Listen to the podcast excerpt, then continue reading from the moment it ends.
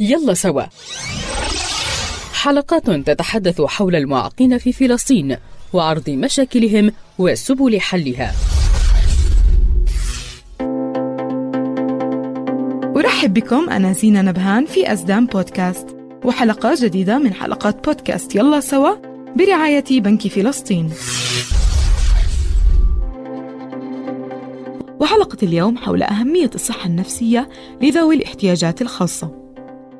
تعتبر أغلب الأفعال والقرارات التي يأخذها الإنسان ناتجة عن تعرضه لحالات نفسية. لذلك يجب أن تكون الصحة النفسية سليمة معافاة من الصدمات النفسية حتى لا تعيق الإنسان وتمنعه من إكمال مسيرته في الحياة. لهذا تعد الرعاية النفسية لذوي الاحتياجات الخاصة مهمة. ففي حالات ذوي الاحتياجات الخاصة يجب الوعي الجيد بالحالات النفسية الخاصة بهم. وبعدهم التام عن الإحساس بشعور الرفض أو الوحدة مهما كان السبب. كما يعتبرون في حالة من الإحباط والانهزام النفسي الدائم حتى وإن لم يظهر عليهم ذلك. ويعود ذلك إلى نظرة اللاوعي الناتجة من الآخرين لهم والتي تشعرهم بأنهم ناقصين عن الأشخاص العاديين. لذلك يجب تخفيف هذا من خلال الرعاية النفسية لهم. ومن طرق ذلك العمل على توفير بيئة سوية للأشخاص الذين يعانون من مشاكل جسدية وعقلية. نشر ثقافات معينة للتعامل مع ذوي الاحتياجات الخاصة بطرق مختلفة.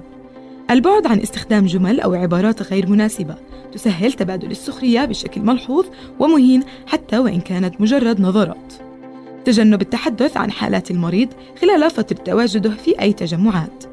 تشجيع المريض على أداء الأنشطة والفعاليات التعليمية والرياضية والترفيهية ولذلك تتحسن حالة المريض وتزداد ثقته بنفسه.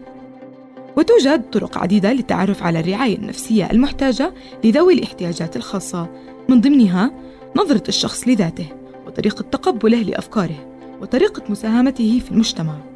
تقبل فكرة المسؤولية تجاه الوظائف كباقي أفراد المجتمع في حالة الإعاقة الجسمانية.